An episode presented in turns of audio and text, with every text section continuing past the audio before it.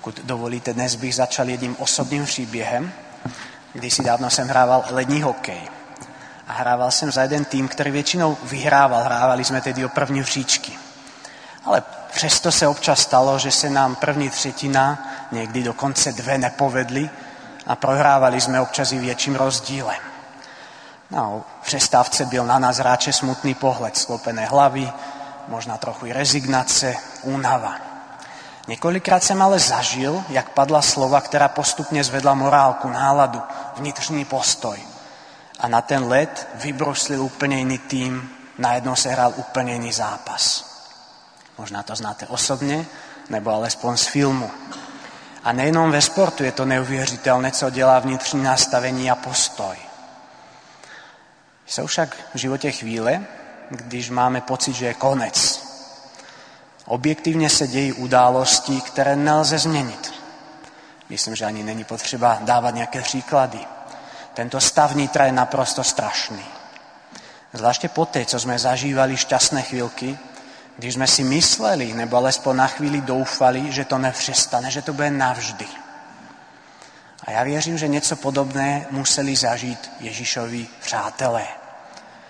Nějakou dobu s nimi chodí, jí, poslouchají ho, vedou spolu dialog, jsou svědky zázraku.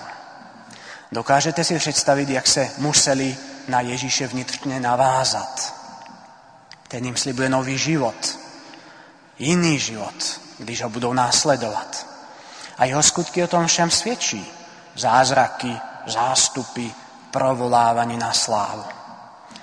Komu by neimponovalo byť tak blízko velikému učiteli, kterého dychtivě poslouchali zástupy, od kterého se lze co to naučit, od kterého lze pochytiť nějaké to slovo moudrosti. No, možná se tak trochu vykoupat, alespoň v odlesku jeho slávy a popularity. A najednou je v několika málo dnech konec. Naprostý konec všech nadějí, všeho, v co doufali a věřili. Tuší, že jim nezůstane vůbec nic, jen se vrátit do té mizerné předchozí existence. Ale už to nebude ono. Přičichli k něčemu jinému. Navykli si na něco lepší a teď to vypadá tak, že ten návrat bude pěkně bolet. Ten, který byl přítelem a mistrem, je pryč a nic nemá smysl. Já věřím, že při trochu představivosti se dostáváme do té psychické situace rozpoložení a poštolu. A do toho se najednou objevuje Ježíš. Víte, právě ta hluboká vnitřní proměna, nejenom psychologická, je jedna z nejúžasnějších věcí, když čtete ty texty po zmrtvých stání. Jak se z těch strašpitlů a lidí bez naděje najednou stávají neohrožení hlasatelé Evangelia. A když jsem začal příběhem za sportu, není to stejná věc. Takže nebyly to slova trenéra v pauze mezi třetinami či poločase, která by udělala vnitřní zázrak změny a v postoji. Ti lidé si najednou uvědomili, v hlavě a v srdci se jim to jednoduše spojilo, že všechno to, co jim Ježíš před několika dny vyprávěl, je pravda. Už to není pouze víra. Je to něco víc, je to setkání s tím, který byl ukřižován. A to radikálně mění situaci slova toho, nad kým nemá smrt moc, nad tím, kdo vstal z mrtvých, nejsou pouhá slova nějakého učitele moudrosti, i kdyby byl největší na světě a v celé historii. Že jsou to slova někoho, kdo má moc i nad smrtí. A toto právě mění radikálně postoj učedníků.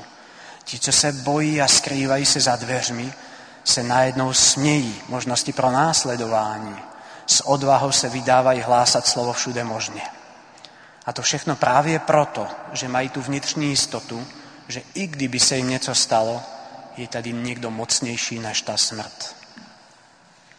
Když se vrátíme k tomu textu dnešního evangelia, myslím, že ten Tomášův postoj je tak dokonale lidský, tak dokonale náš. Nevidím, nezažiju, ergo nevěřím. Já jsem nicméně přesvědčen, že přesto Tomáš byl velký člověk. Protože v okamžiku, kdy potkali Ježíše, okamžitě mu to celé došlo. nesmyslnosť vlastního postoje a rovněž ty dalekosáhle důsledky toho, co znamená to, že Ježíš žije a naprosto změnil svůj život. Někteří z nás si možná povzdechnou a pomyslí, no jo, těm se to říká, ale oni toho Ježíše viděli, oni ho zažili, potkali se s ním. Kdyby se to tak stalo mne, tak uvěřím, tak změním svůj život. Na základě mnoha a mnoha rozhovorů s lidmi, s vámi, ale i z osobní zkušenosti jsem přesvědčen o tom, že veľká část lidí má ve svém životě zážitek, kdy se jich Bůh dotkne, kdy zažijí setkání s transcendentným. Ale někteří jsme tak uzavřeni v systému vlastního myšlení, vlastních přesvědčení, že ani to setkání s Ježíšem nás o ničem nepřesvědčí. Jiní jsou hluboce dotčeni, ale ty události dalších dnů, starostí, povinností, jakoby emočně zahladí to, co se stalo. Možná to připomína malinko to podobenství rozsévači, kde se mluví o různých typech půdy, různé připravenosti srdce. Tvrdém či lhostejném srdci se nemůže setkání odehrát, i když ten Ježíš skutečně přijde. A naším úkolem jako křesťanů není ta setkání kouzlit, ale připravit si srdce. Disponovat se na to, abychom, až k podobnému setkání dojde, abychom ho dokázali jednak vidět a druhak vyvodit patričné důsledky. Všichni jsme lidé. Všem čas povinnosti a starosti nějakým způsobem zahladí emoce, odplaví je pryč. Ale chceme-li, abychom dokázali z toho setkání žít a čerpat, abychom byli věrní, je třeba o ten dar také pečovat. A v dnešním čtení se mluví o tom, že křesťané setrvávali v apoštolském učení, bratrském společenství, lámaní chleba v modlitbách. No a přesně toto je také návod, jakým způsobem to dělat, aby nevysknul ten pramen života. Abychom nepřišli o to, co jsme dostali darem. Bez toho, abychom byli aktivní součástí společenství, budeme veľmi, veľmi rýchle zmožení. Náhodou mluví rôzne koncilní dokumenty o podstate a aktivite církvy podobnými slovami ako tá vieta, co som práve zmínil ze skutku apoštolských. Podstatou církve je společenství a to společenství ve dvojím slova smyslu. Společenství mezi lidmi navzájem a společenství s Ježíšem Kristem. Tedy když se podíváme do těch církevních dokumentů, co církev dělá, tak je to učení, eucharistie, modlitby a služba. Ty čtyři slova. Církev by tedy měla stát a stojí na vzájemném společenství mezi lidmi a s Kristem, to je z Eucharistii. A církev to jsme my všichni. Možná na ní nadáváme, možná se stěžujeme a možná se necítíme ani součástí. Ale právě to společenství mezi námi navzájem a kolem a s chlebem, ve kterém je Ježíš, je tím, co nám dává sílu kráčet dál. Co oživuje v nás tu bazální jistotu, že Ježíš Kristus žije a že má moc nade vším.